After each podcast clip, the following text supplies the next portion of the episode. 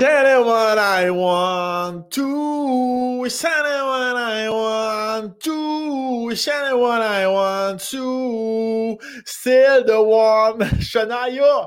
Shania Twin est parmi nous. Ça, Shania, moi, j'ai animé longtemps des mariages, des parties de bureau. Puis ça, là, Shania, je pense qu'elle serait contente d'entendre que son prénom au Québec a passé mes nuits. C'est souvent Shania.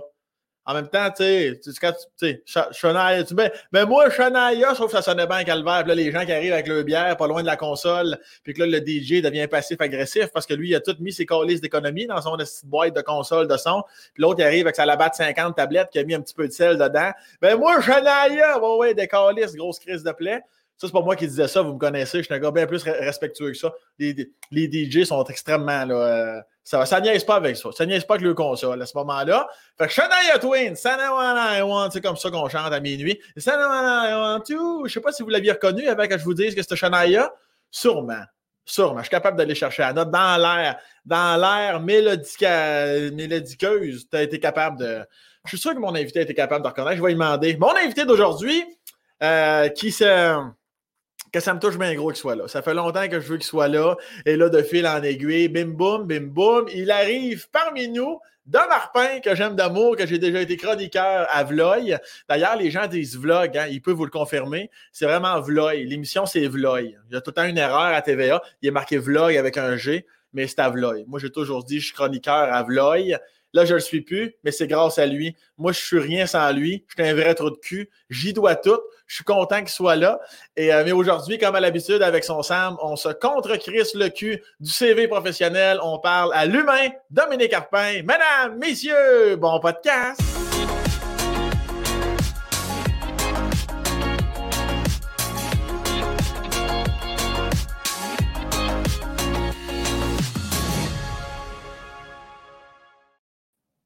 Allez. Je voulais absolument commencer par un sac. Christ et cave, retombe. Avait ça reconnaît la chanson? Pas à toutes. Non, ben non, ben pas vrai. Hey, Shania.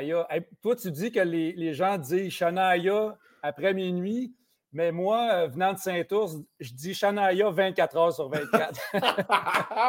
Dans mon petit patelin, il m'a dit que les, les A, euh, on a un peu de misère avec les A. Ça, ça, ça s'est amélioré à cause de. À cause que... Non, même pas à. Non, mais attends, tantôt, on enregistrait euh, Vlog, c'est pour ça que je suis dans le décor de Vlog. Vlog. Vlog à, à TVA. Et euh, j'ai été obligé de recommencer une partie de mon entrevue avec Fabien Cloutier parce que j'ai dit TVA. on, peut, on, peut, regarder Léo sur TVA. j'ai vraiment de la misère avec les A. C'est euh. les gens de, de, de Sorel, de, de cette région-là, on dit A. J'ai dit A pendant 16 ans de ma vie. J'ai appris à dire A. Ma mère, d'ailleurs, appelle mon fils Thomas. Comment ah, ouais? Thomas? Puis là, tu sais, je suis obligé de dire, mais non, maman, c'est Thomas. Oui, oui, c'est ça, Thomas. Euh, fait que, ouais, c'est ça. Est-ce que, est que tu dis David? Je dis, euh, non, on dirait que c'est quand le A est à la fin du mot, tu sais, comme Shania, Samantha. Euh, écoute, quand, quand j'étais à la radio puis que je devais présenter des noms d'artistes comme euh, Dua Lipa, ça, ça, sonnait tout le temps un peu euh, fondrant à Saint-Ours. oui, c'est ça. Ben, c'est pour ça, tantôt, je voulais te poser la question parce que là, de un, pour ceux qui ne te connaîtraient pas, mettons, tu animateur télé, animateur radio, tu as même déjà été journaliste. Fait que je me disais, les A, c'est réglé depuis un crise de bout, mais non, tu l'échappes encore. Ben, écoute, c'est on dirait que c'est ancré. Je fais attention quand je parle à la télé. Puis, mais le naturel, le, le, le, Dominique Carpin qui ne se soucie pas de la façon dont il parle, il dit Ah. à la maison, je dis Ah. Mais quand, je, quand le Kodak allume ou la radio, j'essaie de. J'essaie de le contrôler, mais il y a des, écoute, il y a des expressions, des façons de parler, des fois qui ressortent, là, puis je suis comme, voyons donc d'où c'est que ça vient, mais c'est ça, ça vient de mon adolescence. Est-ce que ton fils, tu l'échappes de temps en temps? Son prénom, pas lui, pas lui sur le plancher, là. Mais est-ce que, est que tu dis Thomas des fois euh, comme, euh, comme ta mère? Oui, oui, Thomas, ça. On dirait que, tu sais, Thomas, il faut que la bouche ouvre. Thomas, c'est, c'est facile, c'est comme. Euh, c'est paresseux. Fait que des fois, ça sort Thomas. Ah ouais, c'est sûr que les gens vont comment. C'est sûr que tu as l'équipe, que, que as vraiment l'équipe A, puis tu as l'équipe A. mais il y, en a que c'est over the top. Il y en a, je salue euh, les bonnes gens du Saguenay-Lac-Saint-Jean et je m'excuse d'avance si je me trompe. Je vous aime d'amour, vous le savez. Mais je crois qu'eux autres, c'est très A, extrêmement A. Je crois que c'est ils disent là, là, puis tout ça. Oui, ils disent là, là, mais il me semble que ont là-dessus, ils ont comme une. Euh, je pense qu'ils l'ont en esti. Puis je m'excuse d'avance si je me trompe de région administrative. Mais en tout cas, il y a du. C'est que c'est. Mais ça me semble que c'est au Saguenay, parce que me semble que je fais le saut à chaque fois à cause du là, là, mais qu'ils vont dire, mettons, Sarah. Ils vont vraiment dire Sarah. À chaque fois, ça. Je suis comme, hey, c'est bon, là-dessus, on est complètement à l'opposé. Ça pour te dire. C'est fou comment les, les on, on, peut reconnaître à en l'espace de quelques secondes la région d'où une personne vient. Puis euh, c'est ça, dans, mon coin, on dit du popcorn. Ah ouais, hein? Euh, on dit cactus au lieu de cactus. C'est comme. on dirait qu'on a de la misère des fois avec les consoles, on les mange un peu. Un peu comme quelqu'un qui enlève son dentier. ça sonne un peu de même des fois. on salue les gens de Saint-Ours qui, selon Dominique, n'ont pas de vraies dents. Alors, mais là, Saint-Ours, tu disais donc c'est dans le bout de Sorel. Oui, c'est un petit village euh, à peut-être 15 minutes de Sorel. C'est sur le bord du Richelieu. C'est en Montérégie. C'est à peu près quoi, à 45 minutes euh, de, Montréal. C'est un tout petit village, là, quelques, j'oserais dire quelques milliers d'habitants, mais ça doit être autour de 2-3 000. OK. Euh, un petit village surtout agricole, beaucoup de beaucoup de rangs, justement, beaucoup de champs. Euh, l'économie tourne beaucoup autour de, la culture, euh, puis euh, des, fermes. Puis il y a une usine aussi, là, une fonderie à, Saint-Ours. Fait que c'est pas mal ça, l'économie locale. Saint-Ours, c'est la, fonderie, puis c'est beaucoup l'agriculture. As-tu été élevé sur une ferme, toi? Oui, oui, mon père, c'est un fermier. Mon père, c'est un agriculteur. On avait une ferme laitière. On avait. je parle au passé parce que ça fait des années que mon père a vendu ses animaux. Puis là, euh, jusqu'à tout récemment, il est encore propriétaire terrien. Il y avait encore euh, des terres agricoles. Mais là, euh, tu vois, avant les fêtes, ça m'a vraiment un peu bouleversé, mais il a vendu sa dernière terre. Fait que là, officiellement, à Saint-Ours, où j'ai grandi, on a encore la maison familiale où mes parents vivent. Mais tu sais, tout mon terrain de jeu d'enfance, les champs, euh, la forêt, euh, tout ça, ben, ça ne nous appartient plus. Mon père a vendu ses terres parce que là, il est, trop âgé pour les cultiver lui-même. Puis, euh, il n'y a personne dans la famille. Moi, j'ai une, une soeur un peu plus jeune que moi qui, qui voulait prendre la relève. Fait que, ouais, je trouve ça. tu sais, moi, j'avais pas l'étoffe pour faire ce métier-là. Mm-hmm. D'un autre côté, il y a un aspect un peu romantique chez moi qui aime l'idée de, d'avoir grandi dans un, rang sur une terre, puis que ça, ça, puisse passer de génération en génération comme avant. Ouais. Puis là, ben, tu sais, ça nous appartient plus. Fait que, tu sais, maintenant, quand je vais aller chez mes parents, ben, on va rester à la maison. On, le bois où on allait se promener, ben, je te dis pas que les, nouveaux propriétaires vont nous chasser à coups de 12, là, mais, tu sais, c'est plus à nous. Là, je peux plus aller me promener là euh, puis, me dire que c'est chez nous. Est-ce que tu y allais sinon? Mettons, tu allais chez tes parents, est-ce que tu y allais encore euh, te promener dans le bois ou c'est plus une ben question de Ah, là, c'est officiel, c'est plus à nous? Oui, ben c'est sûr qu'il y a une partie de nostalgie là, qui te parle quand je te dis ça parce que je vais pas tant souvent que ça chez, mm-hmm. euh, chez mes parents. Euh, surtout là, avec la crise de pandémie, euh, ça fait comme quasiment six mois que je suis pas allé chez, voir mes parents. Fait que, mais en temps normal, j'y allais peut-être trois, quatre fois par année. Fait qu'à chaque fois, ben, on en profitait pour aller se promener en quatre roues dans le bois puis tout ça. Mais, mais tu sais, je comprends. Mon père avait plus envie de, de se stresser avec ça. Puis il y a eu des ennuis de santé cette année. Fait que je pense que ça lui a fait réaliser qu'il ne voulait pas être pris avec des terres puis qu'on ne sache pas quoi faire, nous autres, euh, avec ça une fois qu'il va être parti. Fait que là, il a, l'esprit tranquille. Il a vendu ça à des voisins qu'on connaît depuis, euh, depuis toujours. Dans les, les petits rangs comme ça, tout le monde se connaît. Puis euh, il sait que ses terres vont être bien entretenues. Puis ça reste quand même dans le dans le patrimoine, euh, je te dirais, des voisins. Là. Ouais. Fait que euh, non, je pense à y enlever un poids de sur, les, de sur les épaules, mais je me souviens quand il m'a appelé pour me le dire, je savais un peu que ça se tramait. Puis, ah, écoute, c'était. J'étais déchiré en dedans. J'avais une part de culpabilité qui disait Calice, pourquoi j'ai pas repris la terre, moi? Pourquoi je. Pourquoi je, je vais animer une vidéo de vidéo à la TV alors que j'aurais pu continuer à faire prospérer cette ferme-là. Mais en même temps, je dis ça, puis il y a une partie de moi qui dit ben, Tu aurais été affreux. J'aurais été un très, très mauvais cultivateur. Puis je l'ai su très jeune. Puis mon père l'a su très jeune que j'allais pas reprendre la relève parce que j'haïssais ça pour mourir. Mais ta soeur, elle, non? Tu, disais ta soeur non plus?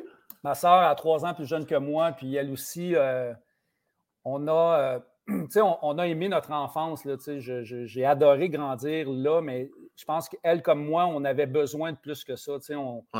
Dès qu'on a pu, on est parti de la maison là, pour aller vivre euh, en ville. Moi, à 16 ans, j'étais parti de la maison puis je suis jamais revenu. OK. Euh, c'est le fun de vivre dans un rang puis euh, dans un petit village. Là.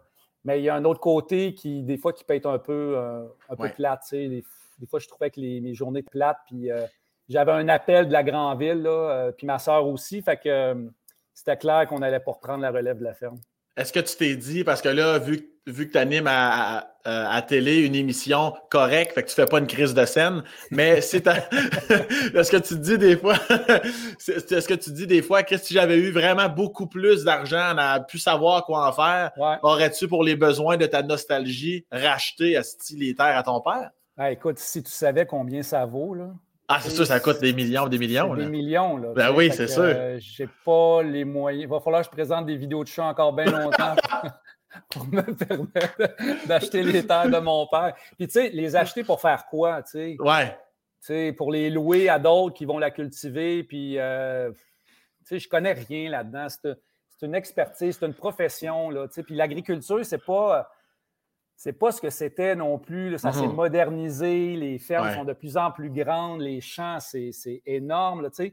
la, preuve, c'est que chez nous, dans mon rang, euh, c'est le rang de la base à Saint-Ours, il y avait, quand j'étais petit, 12 fermes laitières. quand tu passais à travers le rang, aujourd'hui, il n'y en a plus. Il n'y en a plus une. Mhm. Ils ont toutes été rachetés par des fermes plus grosses, puis dans le fond, ça fonctionne par quota. Tu achètes les vaches fait tu sais, c'est des petites fermes. Là, on, sent un retour vers la terre, puis il y a des gens qui, s'intéressent à ce genre de, de, micro-culture-là. Mais tu sais, la plupart des fermes, maintenant, c'est rendu des, des, des, grosses entreprises, puis ça prend une ah, expertise, puis j'ai pas, pas ça en moi, là, tu sais. Puis si je te ramène dans le temps où il y avait encore une douzaine de fermes laitières dans ton mm. rang, puis que tu avais 8, 8, 9, 10 ans, ça ressemblait à quoi ta jeunesse quand tu n'étais pas à l'école? T'étais-tu juste avec ta sœur ou il y avait comme tes, amis? C'est qu'est-ce que tu colissais les fins de semaine? Écoute, moi, je, j'ai appris à conduire, j'avais 7 ans. mon père m'envoyait chercher les vaches en pick-up dans le champ.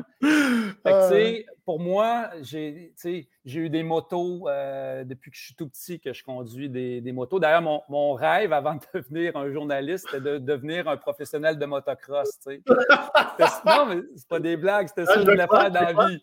Je voulais vraiment être un, chauffeur de. Ben, un, pilote de motocross. Je, je voulais vraiment être un pilote de motocross. Fait que, tu sais, j'ai eu une enfance euh, basée euh, autour de, tu sais, aller jouer dans le bois, me faire des cabanes avec mes cousins, puis euh, les quelques amis qu'il y avait dans, le rang. la moto, du. tu sais, j'aidais mon père aussi l'été, on faisait les foins. Fait que, tu sais, j'ai été impliqué, là, tu sais, très jeune, je, l'aidais, j'allais à la ferme, travailler les vaches, tout ça, j'ai fait ça là, pendant, pendant plusieurs années c'était beaucoup ça. Sinon, ben, euh, on allait au village, le petit village de Saint-Ours. Euh, c'était peut-être euh, une vingtaine de minutes de, où j'habite en vélo. Fait que, j'en ai fait en esti du vélo dans ma vie. Là. Je partais de chez nous, puis on allait au village pour jouer, jouer avec les amis. Il y avait un court de tennis. L'hiver, écoute, on était au loisir de Saint-Ours à, tous les jours. Il y avait une patinoire. J'ai, j'ai beaucoup joué au hockey quand, quand j'étais jeune. Moi, j'étais gardien de but. Je sais que c'est ah ouais, hein? Je t'aime beaucoup. Moi, j'étais goaler. Euh, j'ai été dans des petites équipes. Fait que, euh, tu sais, une, enfance, euh, quand je regarde ça aujourd'hui, je, je, réalise à quel point j'ai été privilégié. Tu sais, j'étais tout le temps dehors. j'avais plein d'amis. j'avais des cousins qui venaient la fin de semaine de Montréal parce qu'il y avait une maison pas loin de chez nous. Fait qu'on on allait jouer dans le bois, on se faisait des cabanes, on courait après les cousines. tu sais, c'était Qu'est-ce que tu veux par là, Dominique? Ben, écoute, on, il n'y avait pas grand-fille, hein? Fait que, il fallait, fallait se rabattre ses petites cousines, mon sang. As-tu déjà embrassé une de tes cousines ça bouche, coudon? Une petite cousine. ça, compte-tu, ça? Ben, Ben, c'est ben non, c'est ben pas ma cousine, c'est comme la, la, la- genre les filles des cousins de mon père. Fait que là, on Ah commence à être loin. là. Ça compte pas, ça compte pas, ce gros big. Voyons donc. Ouais, fait que c'était vraiment une vie, euh, une vie de petit village. tu sais. Ouais. J'ai grandi en connaissant tout le monde euh, dans le village. Mes parents qui, qui étaient très connus aussi. Euh, la messe le dimanche. Wow, ouais. C'est là d'ailleurs que j'ai commencé à, à m'intéresser au métier que je fais aujourd'hui. Si on peut appeler ça de la, de la communication de, de- de façon générale. Je faisais, la, je faisais les lectures à la messe le dimanche. Ma mère, ma mère, le samedi soir, elle me faisait répéter dans le prion en église mes lectures. wow! Puis euh, le, le dimanche, euh, j'étais là en avant avec le curé. Puis quand venait le temps de la lecture, ben là, je montais sur le lutrin, j'installais le micro.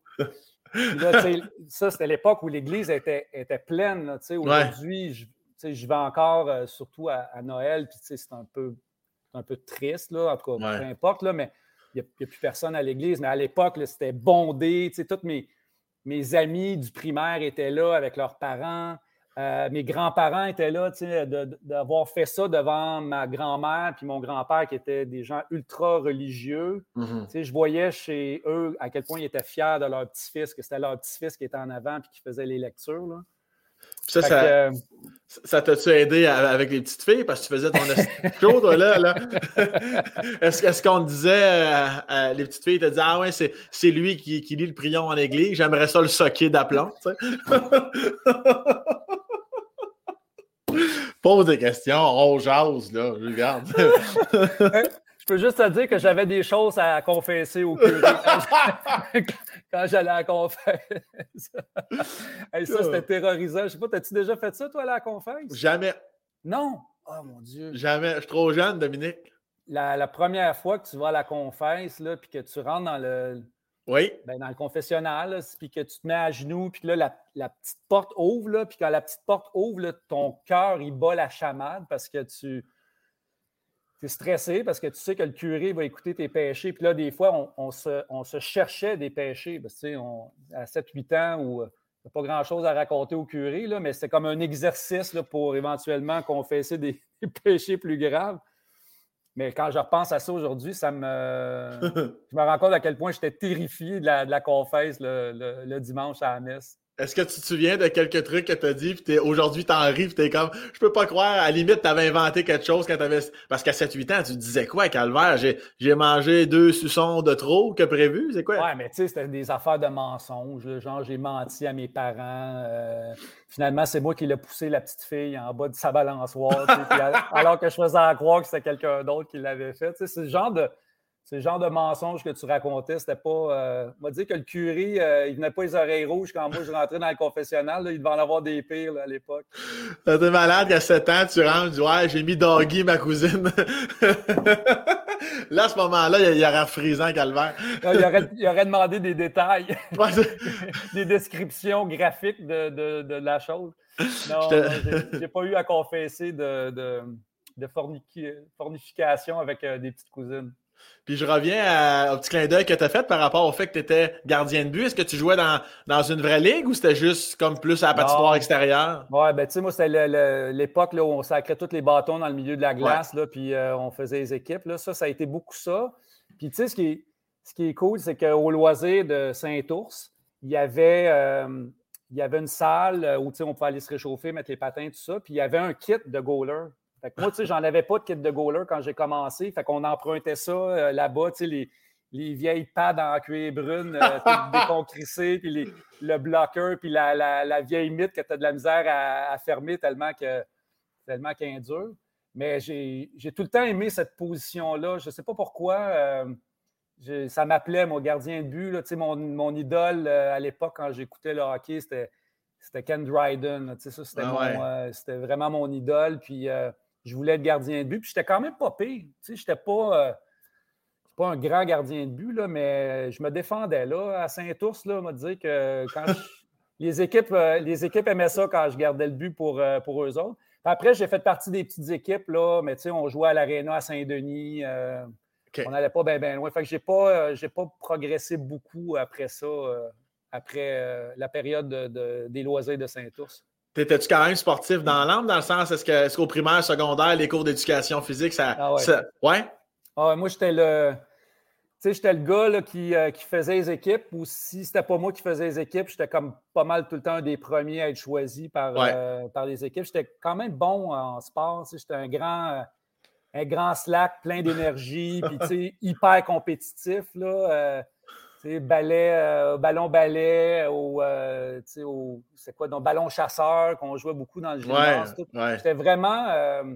longtemps, moi, ce que je voulais faire dans la vie, là, après pilote de motocross, quand j'ai réalisé que ça ne se pouvait pas, c'était prof d'édu. Moi, je voulais être prof d'édu. J'ai, j'ai même envoyé mes, mes CV quand j'étais au, au, cégep à l'université pour être prof d'éducation physique. Ah ouais? tout le temps, c'était quelque chose que j'ai aimé, le sport.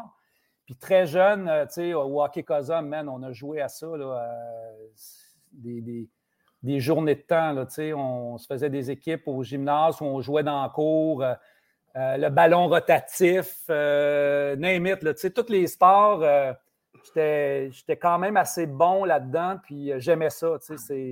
Les cours d'éducation physique, ça a tout le temps été mes cours préférés. Est-ce que tu étais le grand frère protecteur de sa sœur ou au contraire, tu l'écœurais comme tout le monde? ma, ma sœur, aujourd'hui, elle se plaît à raconter à ses filles à quel point j'étais un trou de cul. quand, j'étais jeune, ah, pauvre elle. C'est pas vrai, voyons donc. un peu gêné, mais c'était un peu ma souffre-douleur. C'est plate à dire, là, mais j'avais pas ce gêne-là, moi, du gars qui protège sa sœur. C'était plus le gars qui, qui l'écœurait parce que je la trouvais, elle était plus jeune que moi de trois ans. Fait que, quand tu commences à être ado, ben, ta jeune sœur ben qui partout, tu trouves ça fatigant. Fait que, euh, non, j'ai. Aujourd'hui, on a une super belle relation, moi, puis, puis ma soeur Josée, mais à l'époque, je peux pas dire que j'étais le meilleur. Euh, le meilleur grand frère. à, quel moment tu as senti que vous vous êtes, j'imagine, euh, les deux, quand que vous étiez euh, à l'âge adulte, j'imagine, te souviens-tu d'un moment particulier où tu comme Ah oui, là, je me suis vraiment reconnecté comme vraiment à ma soeur, là, humainement parlant? À l'université. Euh, quand, je, quand j'ai déménagé à Montréal, ma soeur est venue vivre avec moi pendant un an. On, on était dans le même puis je te dirais que c'est là que j'ai appris plus à la connaître, puis plus à, à échanger, à communiquer euh, avec elle. Puis depuis ce temps-là, ben, on, elle a pratiqué le métier aussi. De, elle était assistante en télé pendant une couple d'années. Euh. OK. on s'est quand même suivi un petit peu là, dans, le, dans la profession. Euh, là, elle habite dans l'ouest de Montréal, dans le bout de Kirkland. Fait qu'on se voit moins. elle a deux jeunes, ben, deux jeunes enfants, là, des enfants euh, d'âge euh, primaire et secondaire. Fait que, c'est plus difficile. On ne se voit pas beaucoup. On s'écrit, on essaye de se parler, mm-hmm. mais moi, je réalise que je ne suis pas un gars qui. Pas un gars qui donne des nouvelles tant que ça. Euh, non. Je ne suis pas celui qui appelle sa mère chaque jour pour y raconter sa journée. C'est souvent ma mère qui m'appelle et elle est tout le temps ah, Je te dérange-tu là? c'est un peu la même affaire avec ma soeur. On, c'est souvent elle qui m'appelle prendre des nouvelles. Je, sais que j'ai ce, ce défaut-là. As-tu des choses comme dans le regret par rapport à ça ou t'es comme quand même pas, t'as comme tourné la page, c'est le passé, puis t'as fait la paix avec ça? Ou si t'es comme moi, des fois tu y repenses, t'es comme Ouais, j'aurais pu en faire plus des fois. Ouais, il y a une fois, euh, c'est surtout que je pense que je l'ai traumatisé, ma pauvre soeur, Qu'est-ce que t'as fait? Ben, écoute, il y a un moment donné, j'ai jamais raconté cette histoire-là. OK, attends une minute. Il y a, il y a un moment donné, euh, c'était l'automne, OK? Puis c'était le, le, moment où on ramasse les feuilles. Puis avec mes cousins, on voulait faire un tour à ma soeur. Fait qu'on a, on a creusé un trou dans le gazon, mais vraiment profond, là, genre un 4-5 pieds là, facile. Puis là, on a mis des branches là-dessus. Non, non, non. Puis on l'a recouvert de feuilles. Mm-hmm. Puis là, on est allé chercher ma soeur, puis on lui a dit On t'a fait un gros tas de feuilles, puis t'es la première qui va pouvoir sauter dedans. Puis ma soeur de s'élancer dans le tas de feuilles, a crissé le camp dans le fond du trou. Puis nous autres, on trouvait ça drôle, mon gars, mais on trouvait ça drôle. tu sais, jusqu'à temps que je réalise que ma soeur était dans le fond du trou en train de broyer sa vie, puis tu sais, elle était comme affolée, elle, s'est faite mal. Écoute, mes parents, là, je, ils je me souviens pas d'avoir vu mon père aussi fâché. Ouais, c'est une des fois que mon père m'a vraiment gueulé solide. Fait que, tu sais, ça, c'est le genre d'affaire que je regrette. Tu sais, je, trouve que c'était méchant, puis c'était. C'est ça. Ben, étant donné que tu prends pas le temps d'appeler ton monde, tu peux lui dire, d'un coup qu'elle écoute le Spacecast, tu peux lui dire ici, José, je m'excuse. Tu peux le faire ici si tu non, mais j'ai déjà dit là, après coup que je m'excusais, mais je, je m'excuse encore. Puis c'est drôle parce que maintenant, elle raconte ça à ses filles, puis ses filles me jugent. ses filles me disent Est-ce que c'est vrai que tu as déjà fait tomber ma, ma mère dans un trou, tu avais recouvert de feuilles, puis j'ai pas le choix de dire oui, c'est vrai. Puis là, ils sont comme, ben, what the fuck? Ça, serait malade que même à l'âge adulte, tu continues, tu dis à ses filles, non, non, votre mère, c'est une conne, écoutez-la pas. non, je, je l'ai assez dit qu'elle était conne quand tu étais jeune, que là, c'est fini, là. Je ne vais plus faire ça. Ça aurait fait une bonne vidéo pour Vlog, ça, Dominique. Ça aurait été dans les, les ratés de la semaine. Les ratés. ça ressemblait à quoi, M. Harpin, qui se fâche après Dominique? Ton père était-tu. Euh, ah. il était colérique à quel niveau? Là? Parce que dans vos années, vous autres, les pères, ça y allait sur un calice de temps. Là. Moi, je suis de la génération où la mère euh, dit si t'arrêtes pas, je, je, vais chercher ton père. Même ça marchait. Mon père n'a jamais été violent là, quoi que ce soit, mais de par sa stature et la grosseur de ses mains, ah ouais? Euh, il n'y avait pas besoin de dire grand-chose. Mon père, encore aujourd'hui, il a 72 ans. Puis je suis sûr qu'il me bat au poignet, là, il est solide. Là, fait que mon père, c'était. Il n'y avait pas de malice ou quoi que ce soit, mais il imposait, de par sa stature, euh, euh, du respect. Ouais. fait que, euh, ouais, fait quand lui, il haussait le ton, là, et eh, tabarnouche, c'était c'était terrifiant. C'était pas loin de pisser dans mes culottes. il, était comment? Ben là, de la façon que tu décris ton père, je l'imagine à 6 pieds 2, 250. Il était, Non, non, quand même pas. Tu sais, je te dirais, là maintenant, il, me paraît plus petit parce que là, moi, j'ai grandi, là, mais à l'époque, j'avais l'impression qu'il mesurait ça 6 pieds 6. Mais tu sais, mon père, il doit mesurer, je sais pas moi, 5 pieds 10, 5 pieds 11, 190 livres, quelque chose comme ça. Mais tu sais, les les agriculteurs, le monde ben qui travaille avec leurs bras, c'est que du muscle, sont faits forts, puis ils sont, sont épeurants. Là, en tout cas, dans, la, vue d'un petit gars de 7-8 ans. Ben oui. As-tu réussi à avoir une belle relation? Parce que tu disais tantôt que tu la génération attend que ton père arrive.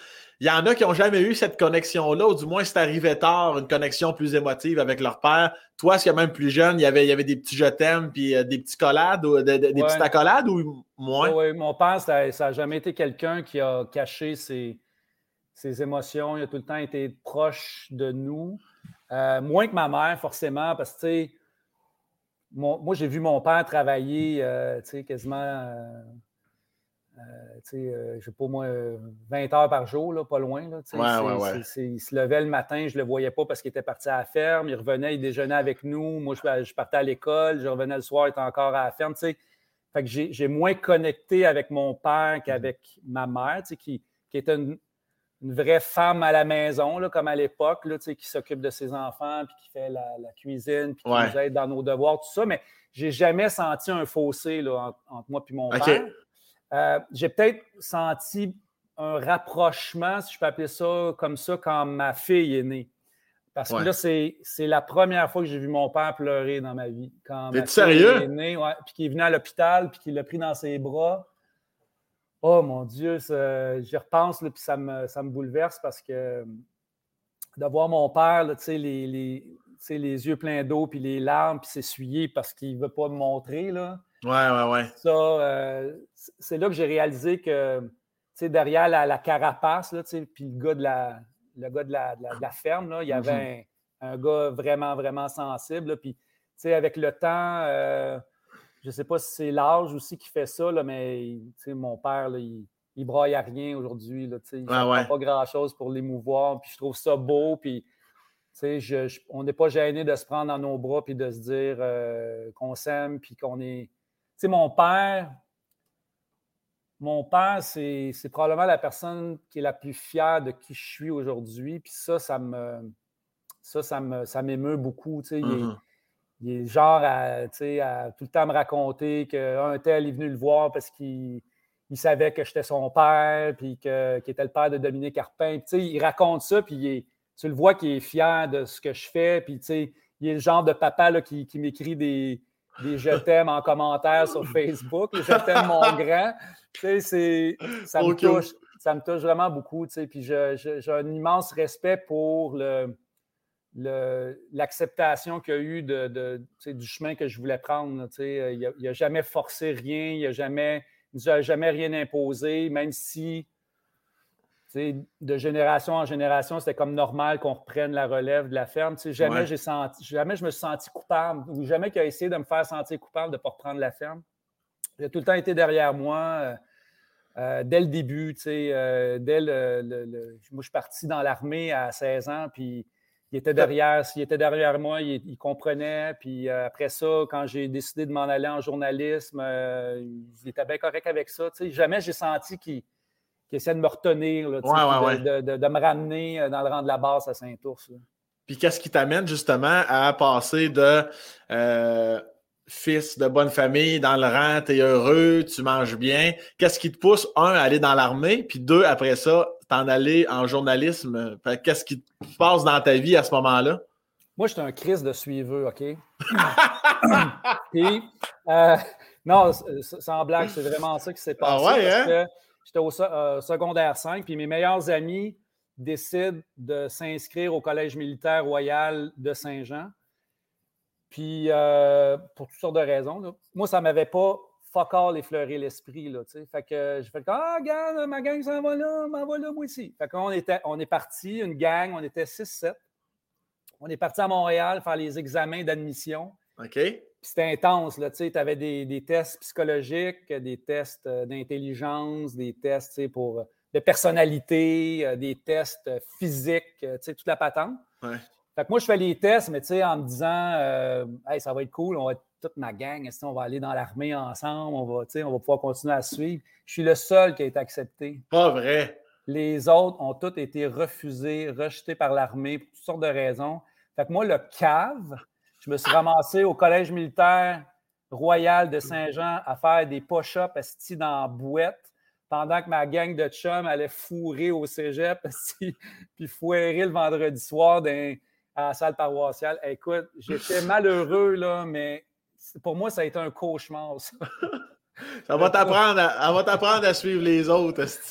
ah non, le premier mois au collège militaire, c'était. Ça a été une horreur. C'est tu sais, l'expression le lavage de cerveau, là, moi, je sais c'est quoi. Je, je, sais c'est quoi laver le cerveau de quelqu'un parce que moi, je l'ai subi. Tu finis ce mois-là, puis tu sais même plus t'es qui, c'est quoi ton nom. Tu n'as pas le droit d'utiliser ton nom. Ah, ce qu'ils font, c'est qu'ils t'épuisent pour commencer. Ils, ils, te, ils, te, réveillent euh, le jour, la nuit, euh, peu importe. Là, puis tout le temps de manière hyper agressive, là, avec la musique, là, du ACDC euh, à tue-tête. Là, puis là, ils rentrent dans ta chambre, puis ils t'engueulent, puis ils te créent après. Puis, puis tu sais, tu es dans un régime de peur tout le temps. Après ça, ils te font faire, tu sais, j'ai ils te font courir des milles et des milles à chaque jour, des push-ups, des set-ups, euh, name Fait que tu es tout le temps fatigué, puis ils t'appellent jamais par ton nom. Tu as un code, tu as un numéro, de, tu as un matricule. fait qu'ils t'appellent par ton matricule ou par euh, ton nom de famille, des fois, quand, quand il l'échappe. Puis tu rajoutes à ça que tu n'as pas le droit de. Je pense qu'on avait le droit d'appeler une personne de notre famille euh, après deux semaines, genre cinq minutes. On n'avait pas le droit d'envoyer de lettres, pas le droit de recevoir de lettres. Tu sais, fait que pendant un mois, ils ont tout le, terrain pour, pour faire ce qu'ils veulent avec toi. Tu sais, es comme un, es comme la plastine qui remoule, comme eux autres qui décident qu'ils qui remoulent. Après ça, ça se calme. tu sais, j'ai fini par aimer mon année là-bas. Tu sais. Un an? J'ai appris plein d'affaires. j'ai été là un an, puis je ne renierai jamais cette année-là parce que je pense qu'il y a des enseignements que j'ai eus là-bas qui me servent encore aujourd'hui. Mais le premier mois, c'est une, vraie torture. C'est vraiment pas le fun. Ils veulent justement voir c'est qui qui va rester, qui, qui va s'en aller. Oui, mais en fait, c'est que tu ne peux pas t'en aller. Génial. Tu ne peux pas t'en aller. OK. Tu ne peux pas, euh, tu sais, si. je me souviens pas si c'est arrivé pendant que j'étais là où j'ai entendu cette histoire-là, mais il y, a un élève qui avait décidé de se pousser, qui est passé en dessous de la clôture la nuit, puis qui a sacré son camp parce qu'il n'en pouvait plus. Puis ils l'ont ramené là-bas, puis là, c'est comme la police militaire qui s'occupe de cette personne-là. Tu n'as pas le droit de quitter l'enceinte du collège militaire pendant ce mois-là. Tu es vraiment en tu es vraiment en formation, tu sais, puis euh, c'est comme si tu étais euh, sur une autre planète, là, tu sais. Tu n'as pas, pas, accès à la radio, tu sais. Un peu comme occupation double, finalement, mais sans, euh, sans jacuzzi. C'est juste que Jay du Temple te réveille pas, puis quand il te parle, il est poli. C'est juste ça, là, ça. ouais, l'image, euh, ouais, c'est peut-être pas la meilleure image, mais ce que je veux dire par Non, non, non, mais je comprends, je comprends la bulle. Là. Sorti, ouais, t'es sorti du. Euh, es sorti de ton milieu, puis là, ben, t'es obligé de suivre ben, les ordres. Non, non, non, euh, ton image est excellente parce qu'effectivement, les candidats n'ont en plus aucun accès à ce qui se passe à l'extérieur. Ça aussi, ça doit être fucked up mentalement de j'espère que la société va bien, j'espère qu'il n'y a pas de pandémie parce que je ne serais, pas au courant tout de suite. à l'époque, on ne savait pas c'était quoi une pandémie. tu disais euh, le 2-3 minutes que ça t'a appris des trucs encore aujourd'hui. Qu'est-ce que tu retiens particulièrement que tu peux même appliquer dans ton rôle d'animateur ou de journalisme ou euh, peu importe quoi? Écoute, euh, la prochaine fois qu'on va se voir, je vais te montrer comment rouler tes bas, comment plier euh, tes t-shirts. OK. Euh, non, mais ça, tu sais, moi, mon lit, faire mon lit, là, c'est, ça a été un enseignement. tu sais, je suis capable de. Je suis capable de repasser mon linge, je suis capable de cirer mes chaussures. C'est des blagues, mais ce que, ce que j'ai appris, c'est, c'est l'organisation. Tu sais. Je te donne un exemple, c'est niaiseux, là, mais tu vas comprendre ce que, ce que je veux dire par là. On avait euh, le matin très, très peu de temps pour se préparer avant d'aller euh, au mess pour manger, puis après ça, d'aller à l'école, parce que c'était un collège. J'étudiais aussi pendant ce temps-là. Ouais. Fait que le matin, pour gagner du temps, quand on prenait notre douche, un des trucs qu'on avait trouvé, c'était de se brosser les dents en même temps que tu prends ta douche. Fait que, tu, tu te laves les cheveux, tu brosses tes dents euh, en même temps. Fait que tu viens de sauver, le, je sais pas moi, la minute devant le lavabo à, à te laver les dents. Fait que, tu sais, c'est niaiseux, mais ce genre de truc-là, ça fait en sorte que rapidement, tu apprends à maximiser chacune des minutes de ta journée, à t'organiser, à être rigoureux, à être travaillant. Mm-hmm. Euh, ça m'a aussi appris le, travail d'équipe parce que le fondement même de l'armée, c'est ça, c'est, de faire confiance à ses coéquipiers puis de profiter des forces et des faiblesses de tous et chacun pour faire une unité forte. Mhm. ça, je pense que ça m'est, euh, resté. Puis aussi le, goût de le goût de l'exercice physique. j'étais déjà quelqu'un qui était sportif avant d'arriver au collège. Puis euh, le collège militaire, euh, écoute, je suis sorti de là, man, j'étais, je pense que j'ai jamais été en shape de ma vie que, cette année-là parce qu'on courait tous les matins, on faisait du sport à chaque jour. J'étais dans, je ne sais plus dans quelle équipe sportive j'étais, mais c'est ça qui est le fun, c'est qu'on avait accès à une piscine, euh, on faisait de la plongée, on, on a vraiment touché à plein, plein de sports qui, encore aujourd'hui, euh, euh, me servent là, dans, dans, ma vie courante. Si tes enfants voulaient s'approcher de ce monde-là, ça te ferait peur, ça te laisserait indifférent? Ben, je pense que l'armée a changé aussi. Là, à mon époque, c'était encore. c'était pas il y avait encore pas mal de misogynie, euh, mm-hmm. racisme. Euh, euh, je pense que cette époque-là n'est pas, pas, révolue, mais ça s'est quand même amélioré. La société a évolué. Puis, non, je pense que ça ferait crissement du bien à mon fils un an dans l'armée. Thomas! Thomas, là, c'est pas. je l'aime beaucoup, là, il a énormément de talent. C'est lui l'artiste de la famille, mais c'est c'est ça. Des fois, je trouve que l'armée, c'est ça que ça enseigne. Ça enseigne à, se prendre en main, à être débrouillant, puis à être, euh, être dans l'action, tu sais. Euh, puis c'est ça. Thomas, c'est pas tout le temps. Il a quel âge, Thomas? Il a 18, il va avoir 19. OK, déjà. Il vient de finir son cours en ingénierie euh, sonore. Fait que, ce qu'il veut faire dans la vie, c'est du mixage sonore, de la musique. il compose pour des, pour des rappeurs, il fait des, beats, tout ça. il, est vraiment, euh, il est vraiment à sa place. Je suis vraiment fier de lui.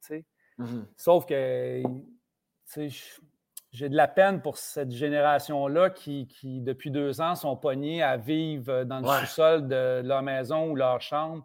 Mm-hmm. mon fils, il a 18 ans, il n'est pas encore allé dans un bar une fois avec ses amis pour mm-hmm. s'amuser, danser, prendre une bière, cruiser. Il a passé sa dernière année complète à suivre des cours à distance euh, par ordinateur. Euh, il ne voit pas ses chums. Euh, ah, je trouve ça, là. Tu sais, quand il nous dit j'ai l'impression de, gâcher la plus belle période de ma vie, tu sais, qu'est-ce que tu peux y dire? Autre que, ben, tu sais quoi, oui, puis on le regrette. puis c'est vrai que c'est. C'est vrai que c'est une belle période qu'ils ne pourront jamais retrouver. Tu sais. ouais. Fait que j'ai de l'empathie pour lui. Là. Fait que c'est pour ça que des fois, je, le brasse un peu. Puis en même temps, je comprends qu'ils vivent euh, une époque vraiment épouvantable. Puis est-ce que ta fille. Ta fille, euh, c'est quoi son nom, ta fille? Ma fille, c'est Laurence. Laurence, puis elle est plus jeune que Thomas? Non, elle est plus vieille. Ah oui, t'es sérieux? OK, devine, à quel âge, ma, ma fille? Ben là, toi, t'as 52? 51. 51? Euh, 51, 2, 6, je retiens 4, fait 33. Ben là, ça veut dire que tu l'as eu jeune, 18, 20 ans. Moi, y aller pour le 20, m'a dit 31. Elle a 28. 28? 28 ans, ouais. J'ai eu ma fille, j'avais, c'est ça, autour de 22, 23 ans. Puis ma fille, tu vois, c'est. Euh... Ben écoute, ça me, ça me, c'est sûr qu'elle va te regarder. Là, elle aime beaucoup ton podcast. Puis ben, J'espère bien, tabarnak. Hey. comment, comment on peut pas tomber en amour avec une petite bête comme toi? Ben voyons, non. Hey, es-tu bien élevé ou pas bien élevé? Elle va les écouter, mais c'est pas ce mais euh, c'est, euh, j'en profite pour le dire à quel point je suis fier d'elle parce que ma fille, pendant, quand il y a eu la première vague de, la pandémie, elle a entendu l'appel de François Legault, puis, euh, puis est devenue préposée aux bénéficiaires. Wow! elle ne se destinait pas à ça du tout. ma fille, elle a étudié en, en photo, en communication, en relations publiques. Uh-huh. Elle voulait être dans l'événementiel, ce genre de trucs-là, mais en même temps, il y avait une partie d'elle qui n'était pas faite pour ce genre de, vie-là. Puis, tu sais, elle cherchait. Puis quand la pandémie est arrivée, euh, ben, tu sais, elle a vu là l'occasion d'aider, en même temps de faire un peu de sous. Et là, elle a eu une, une révélation. Elle a, elle a réalisé que c'était ça, sa place. Puis ça me rend tellement, mais tellement fier de savoir que ma fille, euh, sa vie maintenant, c'est de, c'est d'aider les aînés, les gens qui en ont besoin, les gens qui sont seuls, les gens qui souffrent. Uh-huh. Puis, euh, c'est un métier que moi, je serais incapable de faire. Puis de l'avoir allé là-dedans, puis elle me raconte ses histoires, puis des fois, je suis comme, ben voyons donc, tu fais ça, tu sais.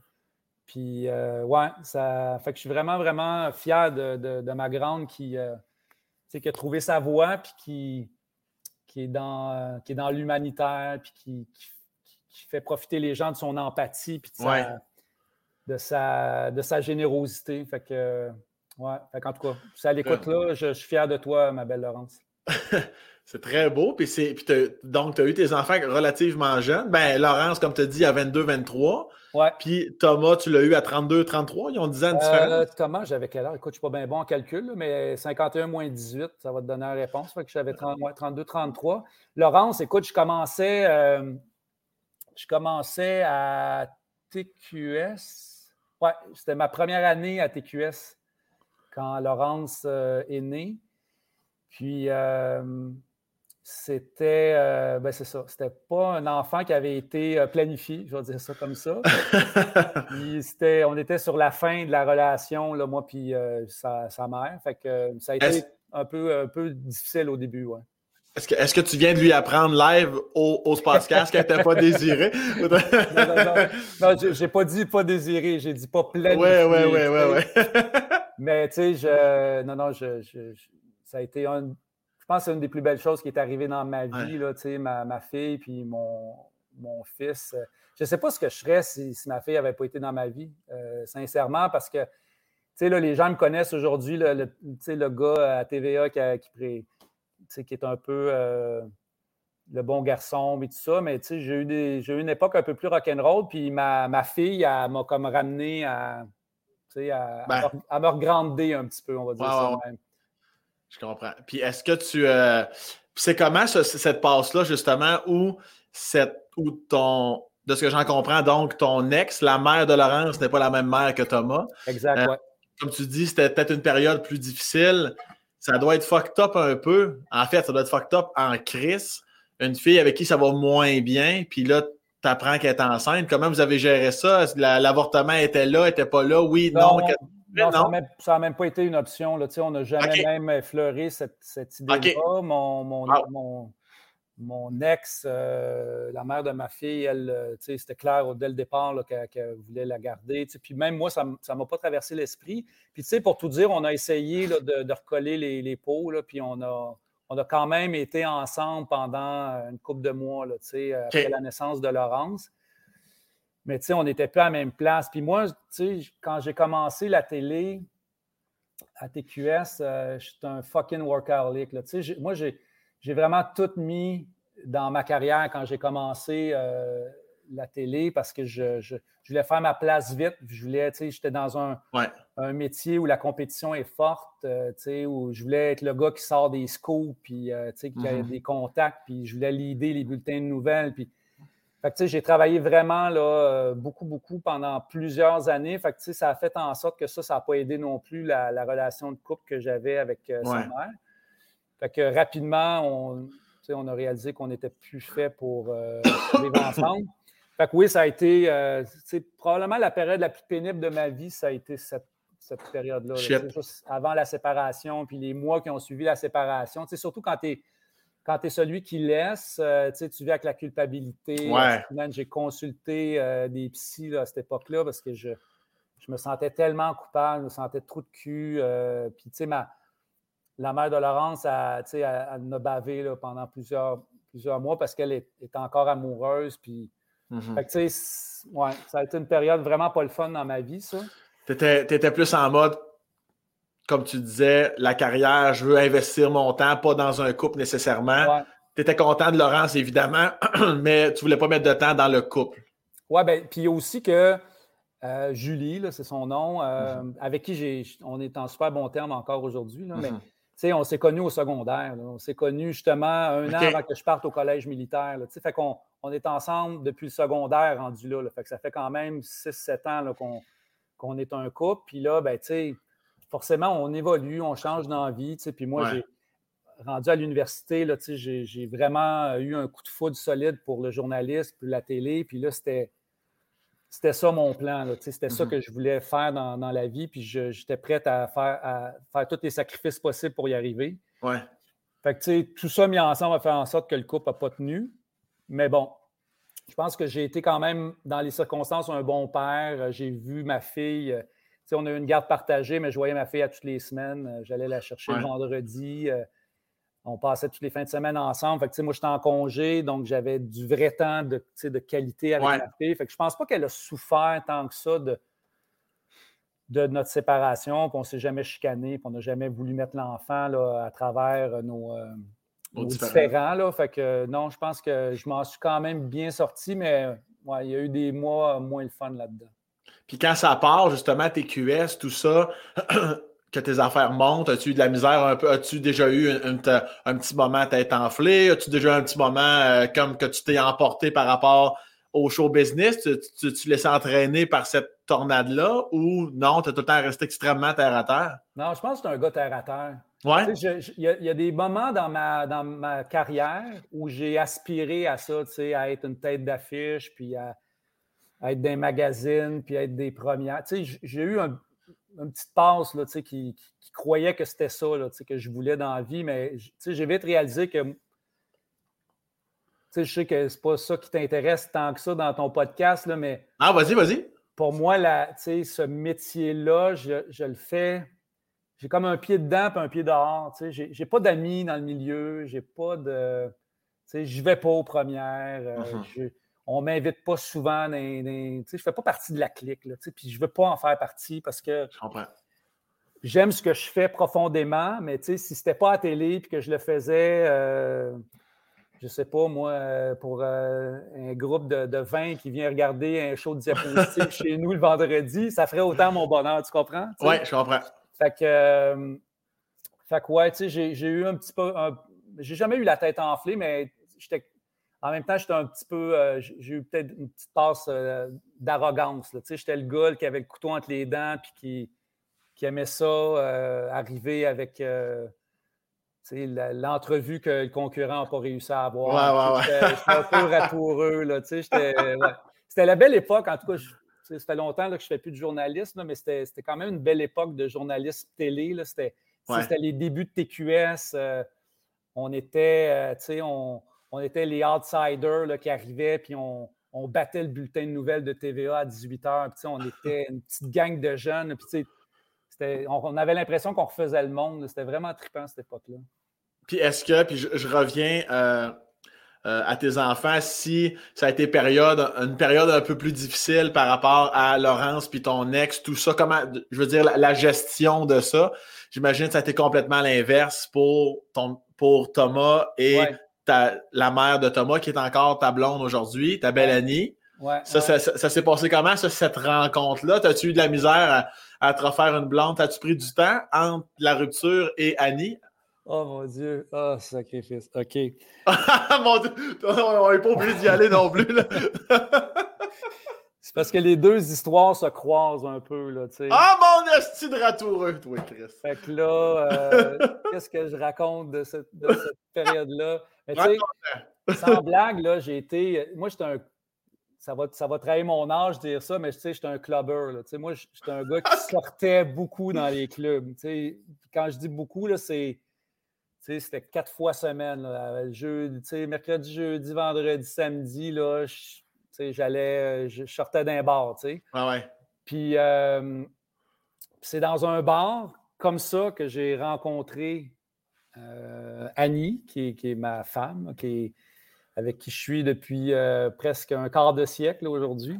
Et si, moi, Christy, que ça va vite, C'est vraiment, euh, c'est un soir de brosse euh, dans un petit bar à la rue Rachel, puis on s'est vraiment, on a connecté sur le plancher de danse. c'est à dire à quel point elle a vu le potentiel en moi parce que je suis un esti mauvais danseur.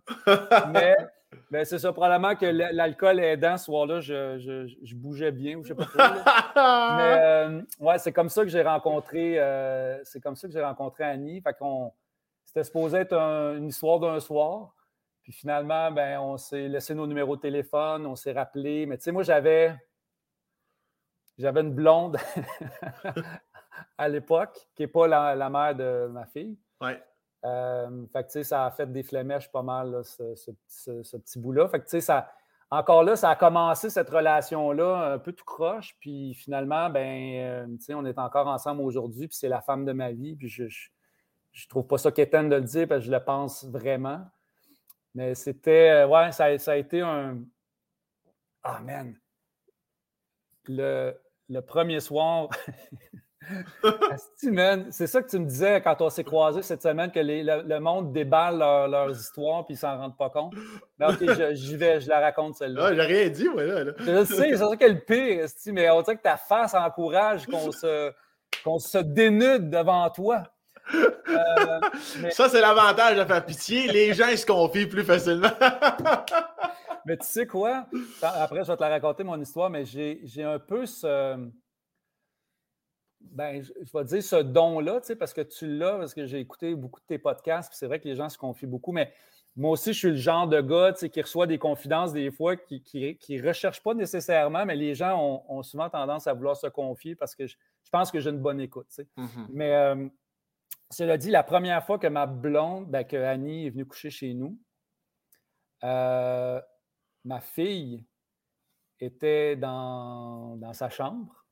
Puis ma fille ne savait pas que Annie était avec moi. puis c'était l'époque où j'avais une autre blonde. je tiens à tout te rappeler cette affaire-là, que ma fille connaît bien.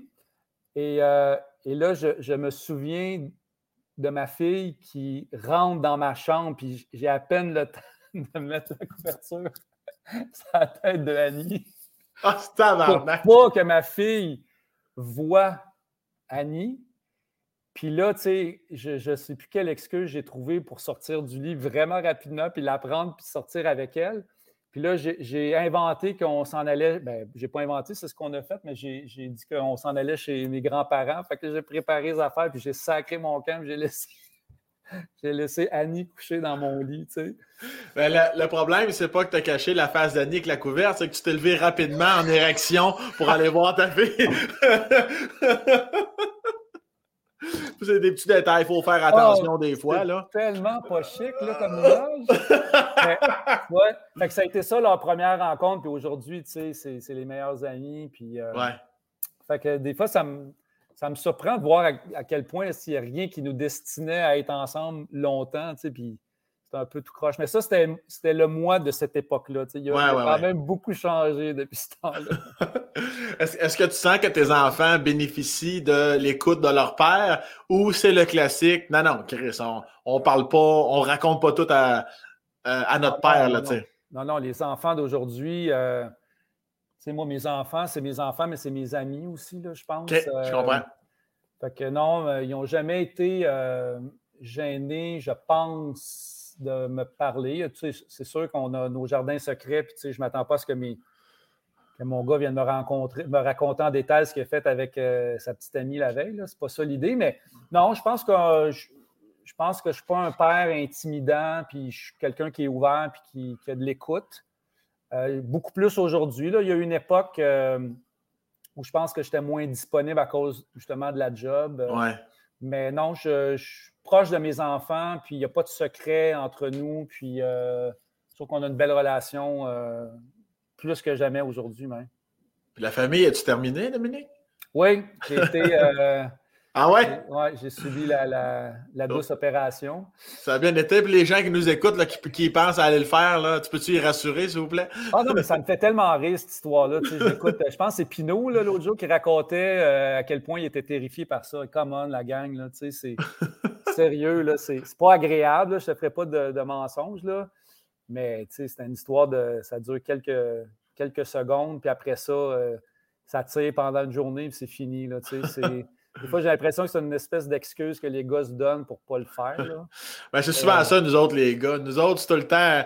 Les femmes accouchent, puis nous autres, on capote une affaire de... qui dure 24 heures à peine qu'on lisse. Ah non, non, c'est vraiment c'est une affaire de rien. Une affaire de rien donc, il n'y aura pas de. Il aura pas d'autres serpins euh, à court terme.